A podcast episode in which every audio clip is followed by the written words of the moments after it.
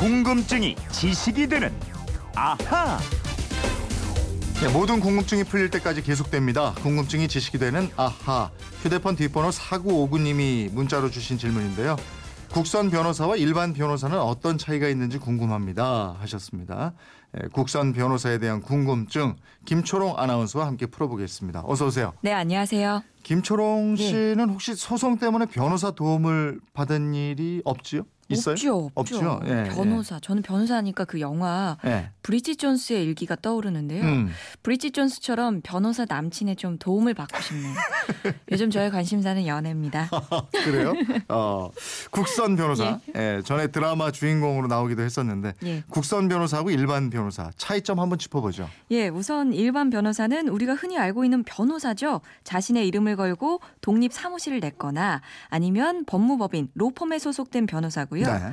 국선 변호사는 정확히 얘기하면 국선 전담 변호사는 국가에 의해서 선임돼서 다른 일은 하지 않고 국선 변호만 전담하는 변호사입니다. 어, 그러면은 국선 전담 변호사는 개인적으로 뭐 친구가 부탁을 하더라도 변호 업무를 할 수 없다 이거예요? 그렇습니다. 어. 오로지 법원이 선정한 국선 사건, 예. 즉 변호사를 선임할 수 없는 피의자와 피고인을 대신해서 이들의 변론만 전담하게 돼 있는 변호사가 국선 변호사입니다. 네.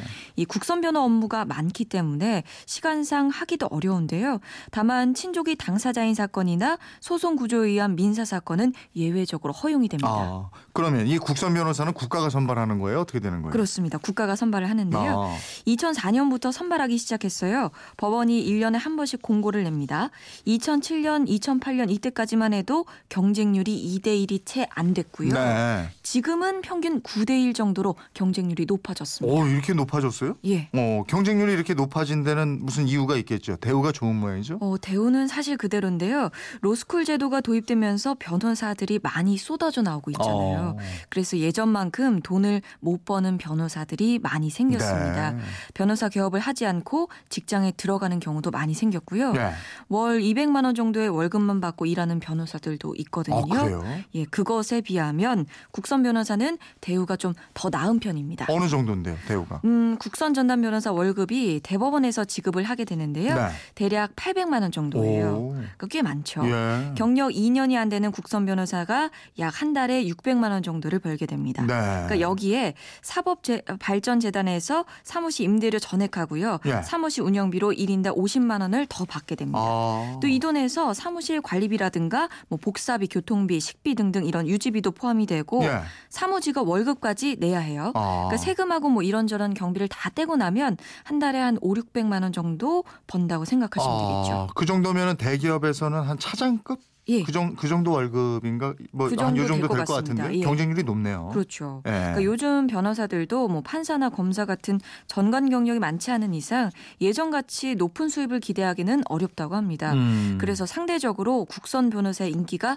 높아집니다. 그럼 신분이 어떻게 되는지도 궁금한데 예. 대법원에서 월급 받으면 국선 변호사가 공무원 신분쯤 되는 건가요? 어, 국선 변호사의 지위는요, 법원이 보장하긴 합니다. 이 법원이 계약 당사자이고 2년마다 평가를 해서 계속 계약 을 할지 말지 결정을 하게 되고요. 예.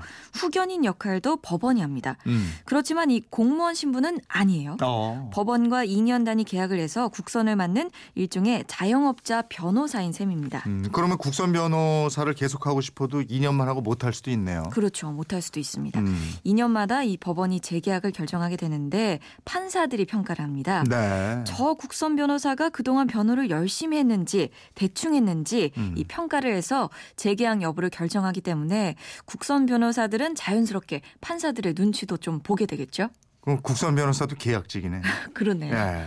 그런데 이 국선 변호사한테 나 좀 변호해 주세요. 아무나 이럴 수 있는 건 아니죠. 또. 그럼요. 이 국가가 비용을 대서 사건을 맡기는 만큼 조건이 맞는 사람만 변호를 받을 수가 있습니다. 예. 우선 국선 변호사는 형사 사건만 맡습니다. 예. 민사 사건은 담당하지 않고요. 음. 형사 사건 중에서 피고인이 미성년자이거나 70세 이상의 고령이거나 음. 또 신체적 정신적으로 장애가 의심되는 경우 그리고 혐의를 의심받는 범죄가 아주 중해서 바로 구속 수사를 받게 되거나 사형, 무기징역 또는 3년 이상의 징역이나 금고에 해당하는 형벌이 집행되기 전일 때 음. 또 그리고 경제적 어려움으로 변호인을 선임하지 못하는 형사 피고인도 국선 변호인 선정을 청구할 수가 있습니다. 아, 그럼 지금 말한 조건에 해당하는 피고라고 하더라도 예. 일반 변호사도 선임할 수 있는 거죠. 물론이죠.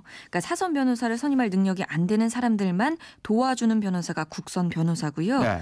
국선 변호 중간에라도 그 사선 변호사를 선임하게 되면 국선 변호사는 바로 변호에서 손을 떼게 됩니다. 어, 그러면 지금 국선 변호사가 몇 명이나 활동하고 있어요? 지금 전국 의 36개 법원에서 약 200명이 활동을 하고 있습니다. 음. 한 사람이 한 달에 맞는 사건이 25건에서 30건 정도니까요. 네. 사선 변호사에 비해서 일이 많습니다. 어. 서울중앙지법의 경우 형사 사건의 절반 이상을 국선 변호사들이 처리하고 있습니다. 예.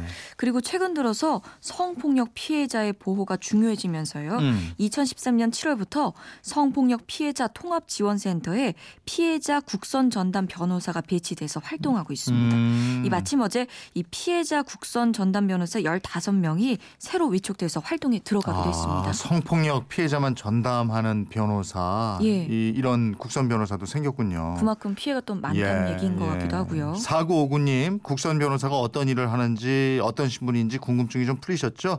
예, 이번처럼 궁금증, 호기심, 질문 떠오를 때 어떻게 하면 되죠?